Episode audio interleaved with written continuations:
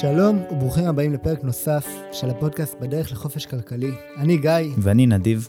ובפרק היום אנחנו הולכים להמשיך ולגעת בנושא של שוק ההון, שהתחלנו לדבר עליו בפרק הקודם, ואנחנו באמת רוצים להמשיך ככה ממבט, ממבט הציפור קודם כל, באמת אה, להבין את הסביבה הזו אה, של שוק ההון, לפני שאנחנו צוללים פנימה לחלקים היותר טכניים של להסתכל על מניות ספציפיות. ואני ונדיב חשבנו ש, שחלק אה, מאוד מאוד חשוב ומרכזי שמאפיין את שוק ההון ושהוא רלוונטי לנו, זה, זה הנושא בעצם של קריסות שוק. אה, סיטואציה שבה המחירים של מניות בשוק ההון יורדים לאורך תקופה שהיא יחסית קצרה, יורדים משמעותית, אה, ומאיפה זה מגיע? מאיפה מגיעות הקריסות? מה גורם לזה? מה ההשלכות של זה? איך אנחנו רוצים להתנהל בסביבה כזו? אה, אז בוא, בוא, ספר לנו קצת, נדיב. כן, אני חושב ש... ש... באמת, כמו שאמרת, הפרקים האלה נועדו לתת איזשהו רקע לגבי שוק ההון, והרבה אנשים שהם חושבים על שוק ההון, מה שעולה להם לראש מיד זה את הסכנה ש... שיכולה להיות בקריסה של שוק ההון, מה שבאמת קורה כל כמה שנים, אה, והדבר הזה, שבעיניי זאת, אה, זאת סכנה קיימת וצריך לפחד מכזה דבר ולהיות זהיר, אה, זה גורם להם לעשות שני דברים שהם שניהם טיפשיים בעיניי, או שזה גורם להם לא להשקיע, שזה הדרך הכי בטוחה להפסיד כסף לאינפלציה, או שזה גורם להם אה, להשקיע כבר בלי בכלל אה, לשים לב במה הם משקיעים, ובלי באמת אה, לעשות ניתוח של החברות שהם מחזיקים, כי הם מסתכלים על זה כאיזושהי מגמה שטוב, אם הכל נופל, עדיף לי כבר להשקיע בחברות עם צמיחה מאוד גבוהה. מין כזאת תאונת טבע, כמו כן, פגיעת ברק. כן, בדיוק, אין או... מה לעשות. אז, אז אם אני יכול, בזמן שהשוק עולה, לעשות 15, 20, 30 אחוז תשואה בשנה, אני עדיף לעשות את זה ככה, אני עדיף להשקיע במניות כאלה, ואז כשהשוק נופל פעם בחמש, שש, שבע שנים, אז אני אפול יחד איתו, והם לא מבינים ש, שהשוק לכאורה אה, נופל יחד, כמו שכשמפלס המים ב, בים יורד, כל הספינות אה, יורדות קצת יותר נמוך, יחד עם מפלס המים, אבל בשלב השני, מה קורה כשהמים יורדים, איך כל החברות מגיבות לסביבה הכלכלית החדשה, אה, זה סיפור אחר לחלוטין. אה, ובדבר הזה אנחנו באמת נתמקד, אני חושב, אני חושב שגם גיא, אתה תסכים איתי, שיחס נכון, מאוזן ובריא לסיפור הזה של קריסות כלכליות, הוא מפתח להצליח אה, להגיע לחופש כלכלי ולפעול בצורה רציונלית, בזמן שהרבה מאוד אנשים פועלים בצורה שהיא בלתי רציונלית לחלוטין. נכון, וכל ילד בגן, תשאל אותו, אה, השוק, השוק קורס, כדאי לקנות? כולם יגידו לך שכן, קונים, קונים בזול, מוכרים ביוקר, זו חוכמה, חוכמה כזאת ש, שהיא באה בקלות, אבל באמת ב, ב, ברגע האמת זה, זה לא תמיד כזה קל, ואם אנחנו באמת מבינים את הסביבה שבה אנחנו נמצאים, אה, אנחנו כנראה שנצליח להתמודד עם הרגשות יותר טוב ולפעול יותר נכון.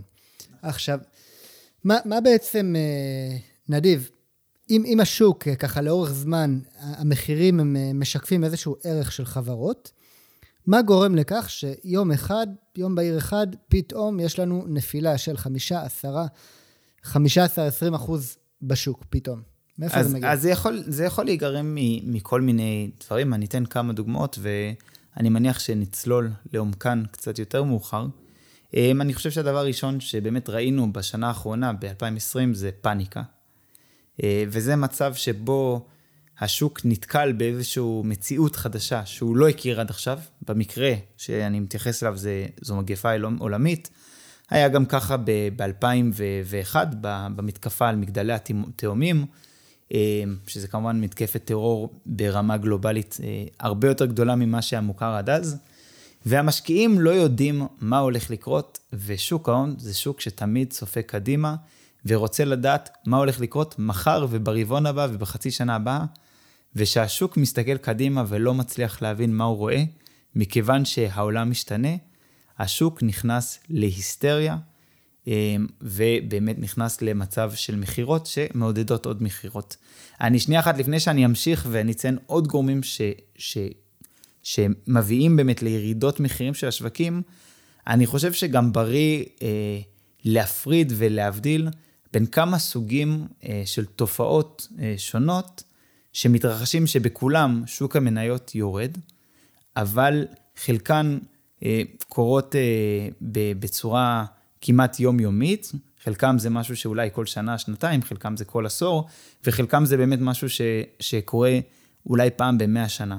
אז קודם כל, השוק יכול לרדת ברמה היומיומית. קניתי מניה, יום אחר כך היא ירדה ב-2, 3, 4 אחוזים. זה דבר uh, טבעי לגמרי. השוק יכול פתאום להיכנס לאיזשהו יום רע, כי היה איזה משהו בחדשות, וכל השוק, אנחנו יכולים לראות את הנסדק נגיד, מדד החברות הטכנולוגיות בניו יורק, יורד ב-2-3 אחוזים. גם זה אה, ברמת הדבר הרגיל. אני מציין את זה כי הרבה פעמים אני רואה אנשים כותבים בפייסבוק, אחרי יום שהשוק אה, ירד ב-2 אחוזים, אוי לא, השוק קרס. אז זה באמת חשוב להבין בחלק מהמנטליות של טווח ארוך, 2 אחוזים לפה לשם, זה, זה לא תזוזות, זה, זה כמעט לא מעניין. עכשיו, יש תזוזות שהן אה, מעל 10 אה, אחוזים, שהשוק יורד מעל 10 אחוזים, זה מה שנחשב בשפה המקובלת בעולם המשקיעים כתיקון. כאילו איזו אמירה שהשוק התחמם קצת מהר מדי, הוא קצת רץ על עצמו, עף על עצמו, ו- ולכן יש איזשהו תיקון טכני שחייב לקרות, השוק ירד 10% וימשיך לרוץ קדימה. הדבר הזה בממוצע קורה כל שנה-שנתיים. זה גם משהו כן, ש... כן, לעיתים כל כך תכופות. אני לא זוכר אם זה שנה או שנתיים, אבל כן, זה אחד מהשניים. אה, זה באמת משהו שקורה לעיתים מאוד מאוד אה, תכופות, וגם בו, סך הכל, בדרך כלל, זאת הזדמנות אה, לקנות עוד במחירים קצת יותר אטרקטיביים. זה גם משהו שלא מרגש יותר מדי. כשהשוק אה, יורד 20 אחוזים, או שיש אה, שני רבעונים רציפים, שבה התוצר, התוצר לנפש, הוא בירידה, זה מה שכבר נחשב בשפה של המשקיעים כמיתון, אה, והתהליך הזה בדרך כלל אורך כמה חודשים. הייתי אומר, לפעמים זה אורך משהו כמו חצי שנה, לפעמים זה אורך שנה וחצי. אה, זה מיתון. מיתון זה משהו שאנחנו מכירים אותו, שקורה בממוצע אה, כל 6-7 שנים, ובטווח הבאמת הקצת יותר רחב, אה, יכולים להיות גם תקופות שפל כלכליות. אלו מיתונים בדרך כלל מאוד מאוד עמוקים, עם, פריאה, עם, עם פגיעה רחבה בכל שכבות האוכלוסייה, שהמיתונים האלה יכולים להימשך הרבה מאוד שנים. ובהם אנחנו יכולים לפעמים לראות את הבורסה לא קורסת ב-20, 30, 40 אחוז, אלא ב-60, 70, 80 ו-90 אחוז. אמ, הדברים האלה קרו בכל המדינות בעולם, אה, גם בארצות הברית, אמ, ובאמת לא ראינו מיתון גדול מאז אה, השפל הגדול של 1929, אבל, אבל ברור שגם זה יקרה מתישהו. צריך, צריך להבין שהכלכלה ה, ה, הריאלית, או הכלכלה האמיתית, שבה אנשים אה, מוכרים וקונים מוצרים, אה, היא לא תמיד הולכת בדיוק בדיוק יד ביד עם שוק ההון. וכשאתה מדבר על מיתון, שהוא תופעה כלכלית, שההגדרה ש- שלפיה מודדים אותו זה, זה באמת אה, אה, צמיחה, אה, תוצר אה, ש- שהוא הולך ו- וקטן במשך שני רבעונים רצופים, אה, זה לא חייב בהכרח ללכת עם ירידה בשוק ההון, למרות שלרוב כן, הדברים האלה ילכו יד ביד. אה, ובאמת, המשברים הכלכליים האלה, שאנחנו רואים אותם אה, היסטורית, פעם ב...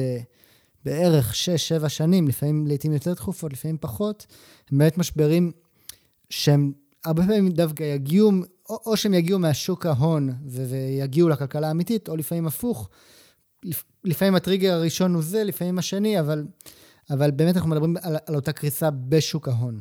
נכון, ואם דיברנו, אמרנו שהסיבה שה, הראשונה שיכולה להיות לקריסה היא פאניקה, אני חושב שסיבה נוספת שכדאי לדבר עליה הוא באמת עניין של אה, בועות פיננסיות. כן. אה, תראה, בועות, אנחנו ניגע בבועות, אה, אבל צריך להבין ש... רוצה יה... באמת להסביר שנייה מה, מה המושג בועה אומר? כאילו, כשאנחנו אומרים בועה פיננסית, מה הכוונה בכלל? אה, בועות זו תופעה שאנחנו מכירים בכלכלה הרבה מאוד שנים. הבועה הראשונה ש, שבדרך כלל מדברים עליה בחוגים לכלכלה, זה הבועה של, אה, של הטוליפים אה, בהולנד. פרחי הטוליפ, נכון. כן, שמדובר על, על 1600 ומשהו, על, על סוף המאה ה-17. ומה שקרה בהולנד, הוא יכול ככה לתת לנו אולי דוגמה לכל הבועות בצורה כזו או אחרת, אה, זה בעצם שיש איזשהו מוצר, בסיס, אה, במקרה הזה זה, זה פרחים. ובהולנד היה שוק פרחים, עוד לפני שהיה שוק מניות כללי, זה עדיין לא חברות שנסחרות, זה בסך הכל פרחים. והייתה איזו עונה אחת אה, שכונה, ש- שהיה מחסור בטוליפים. גידול הטוליפים נפגע, וכפועל יוצא מזה המחיר שלהם עלה. וההולנדים, שהם, אה, שהרבה חבר'ה שם הם, הם עובדים בתעשייה, קשורים לפרחים, מבינים בתחום, ראו שהמחיר עולה, וראו את המחסור הזה שמגיע, וקנו את הפרחים לצורך השקעה. אז בעצם אה, באותו שוק, זרם עכשיו ביקוש של סוחרים. דיברנו בפרק הקודם על ההבדל בין משקיעים לסוחרים. באו פה סוחרים שאמרו, אנחנו חושבים שמחיר הטוליפים יעלה. ימשיכו לעלות. ימשיך לעלות, לכן אנחנו באים וקונים אותם. וזה כמובן גרם לעליית מחירי הטוליפים, מה שגרם לעוד משקיעים לבוא ולהגיד, טוב, המחירים עולים, אז... אז גלגל כני... שחוזר על עצמו. כן, אז, אז, אז אני גם אקנה, ואני גם אקנה ואמכור ביותר יקר. והיה פה איזשהו מעגל שהזין את עצמו, ומדובר פה באמת על תקופה שהיא לפני 400 שנה, וזה באמת אה, לפני הרבה זמן, אנשים, לא היה להם כל כך הרבה ניסיון ב- ב- בשוק ההון, למרות שיש, שיש אנשים שיגידו שעדיין לאנשים אין ניסיון, כי הם לא, לא לומדים מהעבר. אבל uh, באמת המחירים עלו ועלו. Uh, כשכל אחד קונה מחברו מתוך איזושהי מטרה למכור את הפרחים במחיר שהוא יותר יקר, וכמובן שבסוף זה הגיע לקץ כשאותו קונה פראייר אחרון בשרשרת, נקרא לו, לא מצא את הפראייר הבא למכור לו את הטוליפ במחיר יותר יקר, והבועה התפוצצה. וזה מכיוון, אני מניח, שבאמת הפרחים האלה, אם היית מסתכל על השימוש שיכול להיות להם, לא היה הצדקה למחיר הזה מלכתחילה. נכון, כי בן אדם לא קונה טוליפים לנוי במחיר שהוא גבוה פי 100 מאשר המחיר הרגיל בעונה, לא משנה כמה טוליפים חסרים. עכשיו, הדימוי הזה של בועה, הוא כמו באמת אה, בועת סבון, או בלון שהוא מלא באוויר, או במים, איזה דימוי שרוצים. אה, והרעיון הוא משהו שמתנפח וגדל וגדל וגדל, אבל בעצם מבחינה מהותית, הוא ריק. וכל מה שצריך זה איזשהו משהו חד שיגע בו, איזושהי מציאות שתשתנה, ומהר מאוד התברר ש, שהמלך בעצם עירום. והטוליפים לא באמת שווים כל כך הרבה, או שמניות ההייטק בשנות ה-90 לא באמת שוות כל כך הרבה, ויש עוד הרבה דוגמאות כאלה. אנחנו ראינו באמת, ראינו הרבה מאוד בועות לאורך ההיסטוריה. אה, בדרך כלל גם לכל בועה כזו יש איזשהו גורם אה, שהיא נסובה סביבה. דיברת על הדוט קום באבל שנסובה סביב אה, חברות האינטרנט. היו כל מיני בועות היסטוריות מאוד מעניינות.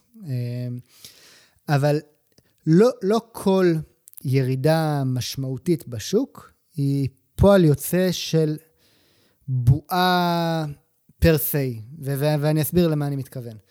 אם אנחנו מסתכלים באמת על 400 שנה של היסטוריה בערך שיש לנו, של, של שווקי הון, שהראשונים זה באמת בהולנד ובאנגליה, ובערך 250 שנה האחרונות גם בארצות הברית, אה, אנחנו באמת רואים שבאופן די קונסיסטנטי, כל משהו כמו שבע שנים, יש לנו איזושהי מפולת בשוק ההון.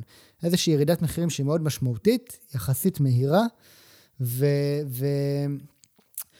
והיא בעצם ירידה מאיזושהי רמת מחירים שהיא גבוהה יחסית לרמה שהיא נמוכה יחסית, כשהרמה הגבוהה יחסית היא בדרך כלל גבוהה יותר מהערך האמיתי של החברות, ובדרך כלל אחרי שהבועה מתפוצצת או שהמחירים יורדים, הם יורדים מאוד. כי, כי, כי זה משהו פסיכולוגי בסוף. אמ, אז אתה בעצם אומר שיש פה איזו תנועה שנעה בין התרגשות יתר מאיזשהו מוצר שפתאום מקבל ערך פיננסי, זה יכול להיות הטוליפ, או יכול להיות הביטקוין, או יכול להיות הרבה דברים אחרים, ואז באיזשהו שלב הדבר הזה מתפוצץ כי הוא מתנגש עם המציאות בדרך כזו או אחרת, ויש הרבה סיבות למה בועות מתפוצצות, אבל הן תמיד מתפוצצות באותה דרך. אה, ואז יש איזשהו חמסור, אה, תמחור חסר. נכון, נכון. יכול להיות. כן. או שבהכרח לדעתך.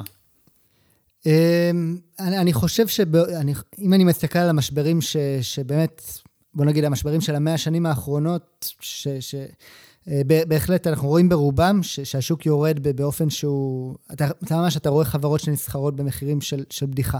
כי אנשים מפחדים משוק ההון. נכון, אבל זה, אני קצת אה, עוצר אותך פה, כי אני רוצה להבהיר שהדוגמה של הטוליפים שקורסים בשווי שלהם, ודוגמה של החברות בשוק ההון שקורסות בשווי שלהם, היא, היא לא בדיוק אה, אותו דבר, כי יכול להיות מצב שהטוליפ יקרוס ב-90 אחוז, והוא עדיין, ביחס לערך שהוא נותן, אה, לא שווה את המחיר שמבקשים עליו. בטוליפים זה אולי קצת קשה להבין, אבל בעיניי העולם של הביטקוין, אם הביטקוין יום אחד יקרוס, והוא ירד מ-60 אלף דולר ל-1,000 דולר, ואז לא יודע בכמה אחוזים זה אומר שהוא, שהוא קרס, מישהו בוודאי יוכל לטעון שגם אחרי הקריסה הזאתי, לא שווה להיכנס מיד ולקנות. זאת אומרת, זה לא, זה לא סימן קנייה בהכרח מכיוון שמשהו קרס. אני, מיד אחרי שהבורסה ב, בארגנטינה קרסה ביום אחד ב-50 אחוז, רצתי ברוב טיפשותי לקנות, כי הייתי בטוח, מה, זה קרס ב-50 אחוז, זה חייב להיות מציאה. ואז המשיך לקרוס בשבועות הבאים, בחודשים הבאים, בעוד 40 אחוז מאיפה שאני קניתי. כן. אז אם אנחנו באמת מסתכלים ולמדים מההיסטוריה, ואנחנו הקשבנו לשיעור הראשון בשוק ההון, בפודקאסט של נדיב וגיא, והבנו שאנחנו עכשיו משקיעים באיכות, ואנחנו קונים חברה ולא מניה, ואנחנו רציונליים מאוד. אנחנו באים ועושים השקעה טובה, אבל אנחנו יודעים שהשוק הוא פחות רציונלי, ושכל 6-7, אולי יותר שנים, תהיה פה איזושהי קריסה.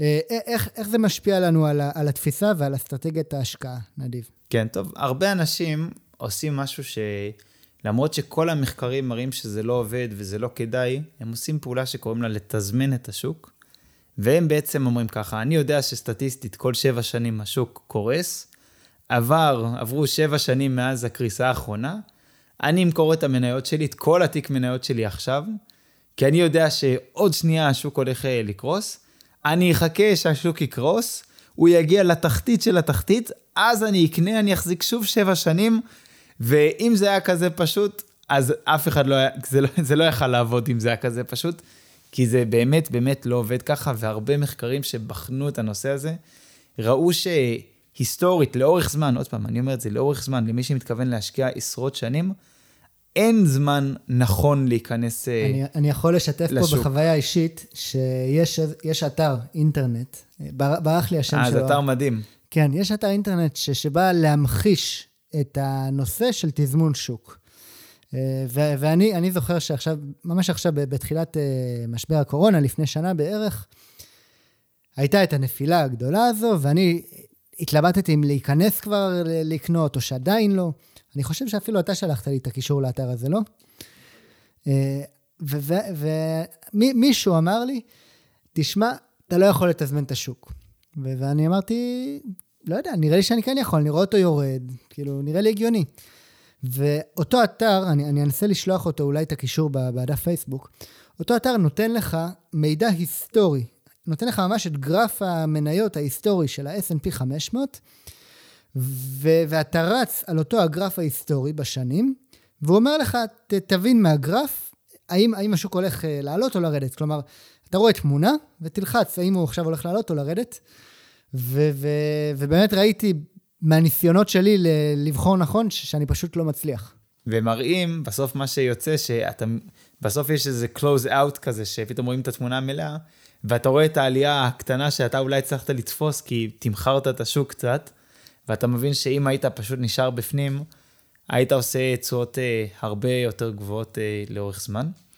וזה משהו באמת אה, לשים בחשבון, כי הרבה מאוד משקיעים אה, פועלים על פי התפיסה הזאת, לא, אפילו אם הם יגידו שהם לא עושים את זה בפועל, זה בדיוק מה שהם עושים. אה, וזו תפיסה שהיא בסוף תפיסה של, אה, של לוזרים, היא תפיסה של מי שהולך אה, להפסיד כסף בלי, בשוק ההון. בלי להעליב אף אחד, זה פשוט תפיסה שתוביל אותנו להפסדים.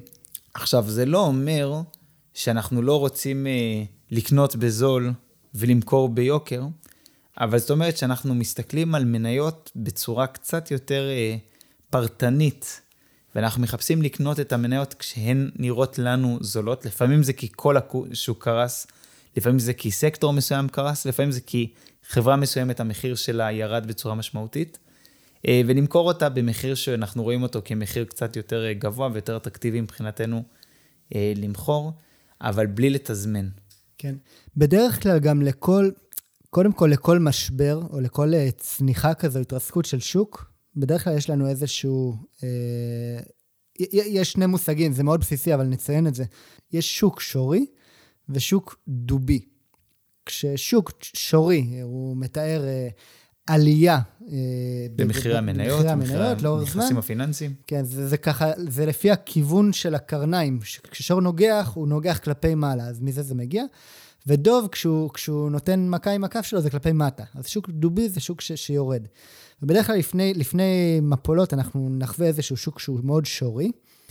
ובדרך כלל, לפני המפולות שגם הן בועות, יש איזשהו סיפור. יש איזשהו נרטיב שבא ואומר, הפעם הסיפור הוא אחר. נכון, היו משברים בעבר, אבל נכון, הפעם הסיפור הוא אחר. נכון, המניות האלה יקרות, אבל... כן, למשל בדוט קום באבל, אה, בבועת הדוט קום בשנות, אה, בשנת 2000. נכון. בסוף שנות ה-90, תחילת 2000. אה, אמרו, הסיפור היה,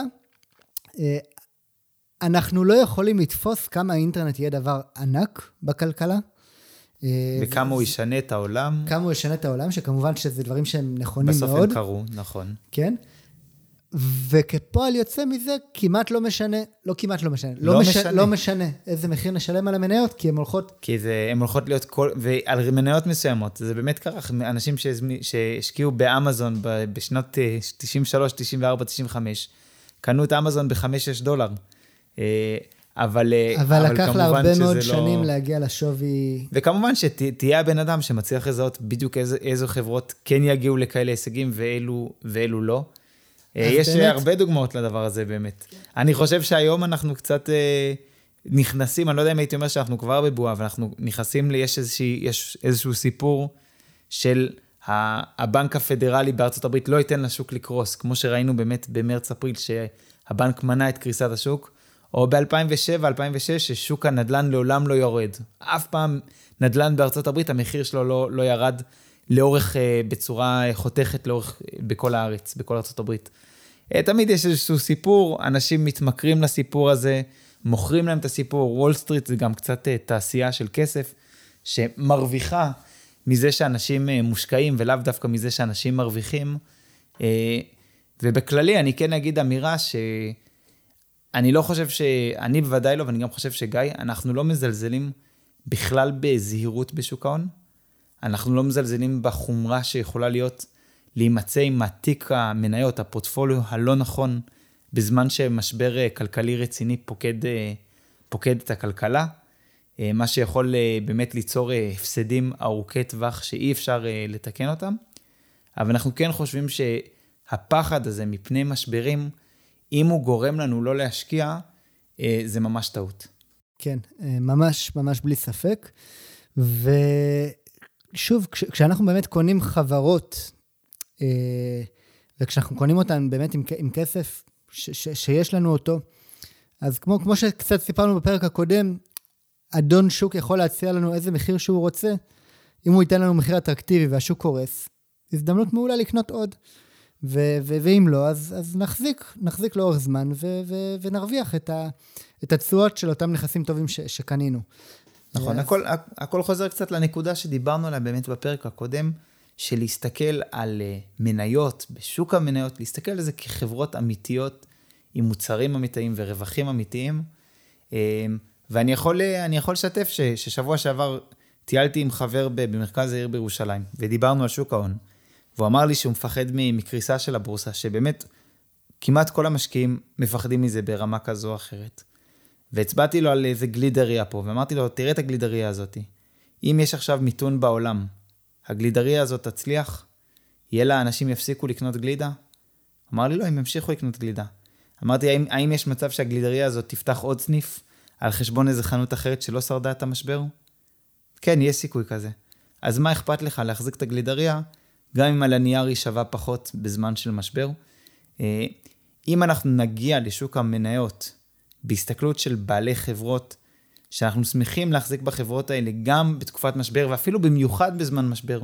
כי אנחנו יודעים שהחברות שלנו יצליחו במיוחד בזמן משבר, כי אולי היסטורית הם עשו ככה, או כי המנהלים שלהם הם אנשים אה, מאוד מוכשרים. הדבר הזה יפסיק אה, להפחיד אותנו, ונוכל באמת להסתכל אה, לטווח ארוך. דיברנו בפרקים הראשונים על אפקט הריבית דריבית.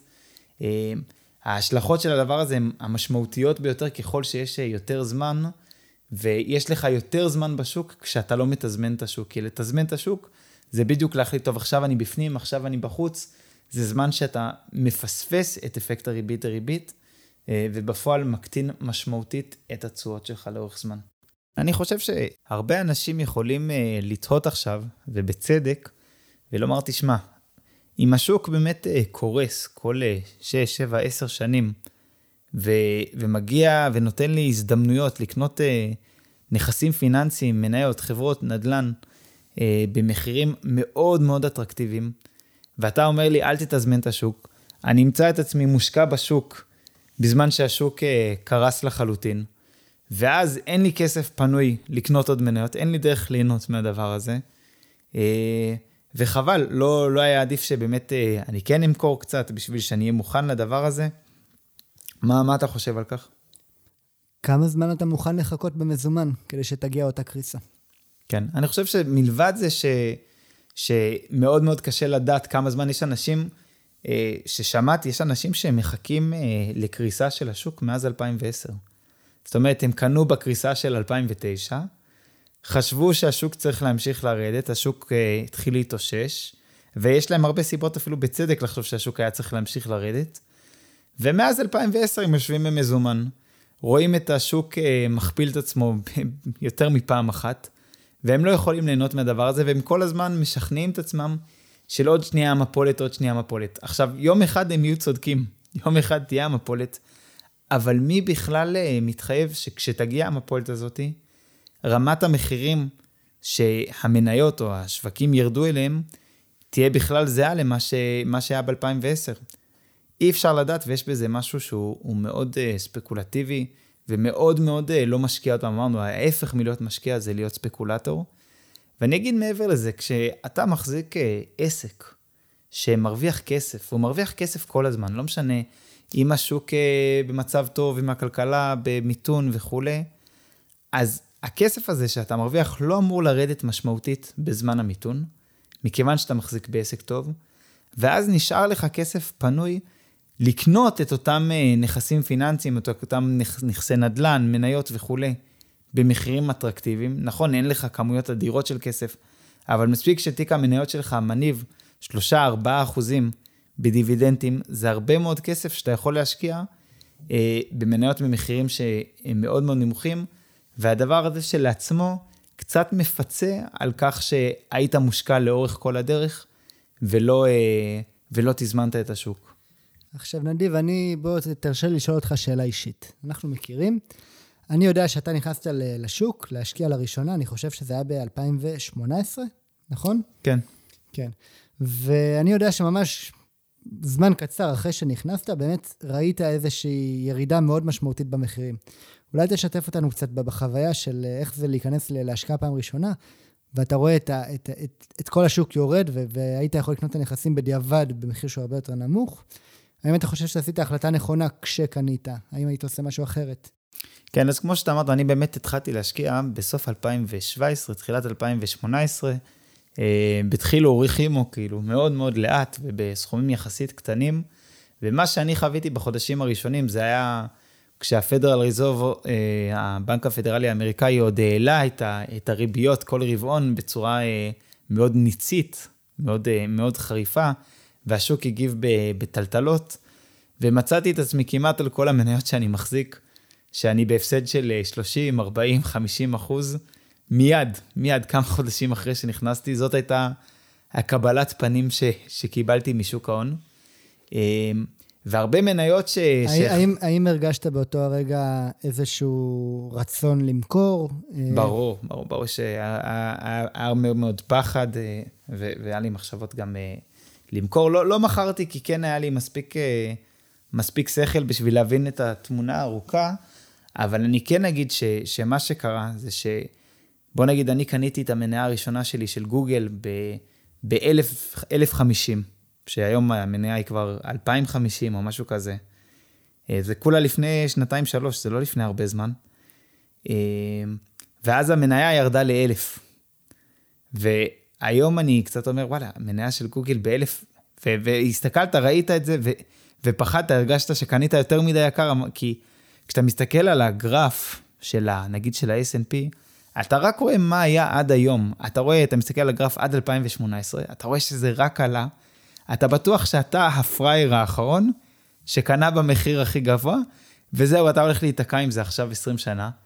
ובתגובה לכך, מה שעשיתי, שהשוק אה, ירד, ואז באמת הבנק הפדרלי בסוף אה, הוריד את הריביות, כי כל הלחץ הזה שהיה מהשווקים, והמניות חזרו לעלות, ומצאתי את עצמי מוכר את המניה של גוגל ב-1250. למה מכרת אותה ב-1250? מכרתי אותה כי הרגשתי שכאילו הצילו אותי מהטעות שלי. לי הייתה טעות שקניתי מניה גבוה מדי, שבטוח מתישהו תקרוס. אמרתי לעצמי, השוק נתן לי הזדמנות לצאת החוצה ועוד עם קצת רווח, ו- וברחתי כל עוד נפשי בי, ועשיתי את זה מכמה מניות. עכשיו, כשקנית את אותה חברה של גוגל, האם, האם ידעת כבר את הנושא הזה של אה, לבחון מה הערך האינטרינזי שלה, מה הערך הפנימי שלה? עשית איזשהו חישוב כזה, איזושהי הערכה? או שמשהו אחר הניע אותך בקנייה ובמכירה? לא, לא, לא ידעתי איך לחשב את השווי של החברה. ידעתי שזאת חברה מוכרת, חברה טובה, חברה שהרבה מאוד uh, משקיעים מוצלחים מחזיקים בתיק המניות שלהם, אבל לא, לא באמת הבנתי את החברה. ועשיתי את הטעות הזאת על הרבה חברות מאוד מאוד טובות. שבדיעבד אני מבין שהחזקתי אותם במחירים סופר אטרקטיביים. אני, עם המניות שאני עדיין מחזיק של אפל, כבר הכפילו את עצמם 4-5 אה, פעמים מאז שאני מחזיק אותם. אה, ואם הייתי, הייתי קצת בהסתכלות ארוכת טווח יותר, לא הייתי כל כך נלחץ מירידות וגם לא נלחץ כל כך מעליות, שאם המחיר עולה אז צריך אה, לממש ולמכור. ואני חושב שאלה דברים ש, שלומדים עם הזמן. אה, והיום כשאני מסתכל על מניות, גם מניות שיורדות וגם מניות שעולות, צריך לקרות אה, משהו משמעותי שיגרום לי למכור, כי אני מבין שאם אין לי אלטרנטיבה אחרת לכסף, של להיות מושקע במשהו אחר, אה, אין לי סיבה למכור מכיוון שאני לא רוצה לסכן את, ההפסד של האפסייד. כמובן שיש דרכים שגם אפשר לגדר ולמנוע הפסדים משמעותיים מדי, גם אתה גיא וגם אני. במצב שבו השוק אה, קורס 50-60 אחוז, רוצים לראות שהפורטפוליו שלנו אולי ירד 20-30 אחוזים, אבל בטח לא ירד הרבה כמו השוק, ויש דרכים אה, לעשות את זה. ואני מניח שאנחנו נדבר על זה הרבה בפרקים אה, הבאים, אבל מה שהיה חשוב לנו בפרק הזה, שאני רואה שהוא הולך להיות פרק יחסית ארוך בפודקאסט, הוא באמת להגיע לגישה הבריאה כלפי הסיפור הזה שנקרא מפולות בשוק ההון, להסתכל עליו בעיניים, להבין למה הוא קורה, להבין אה, מה הדברים, מה אסור לעשות אה, כשהוא קורה, ולהבין שלא נכון לבסס את כל ההשקעה שלנו, כל אה, הטכניקה שלנו, ההסתכלות שלנו, רק בפוקוס על, ה, על הפעם בכמה שנים שיש כזה משבר. כן. נראה לי שזה מספיק להיום. נכון. ונתראה בפרק הבא. ביי להתראות.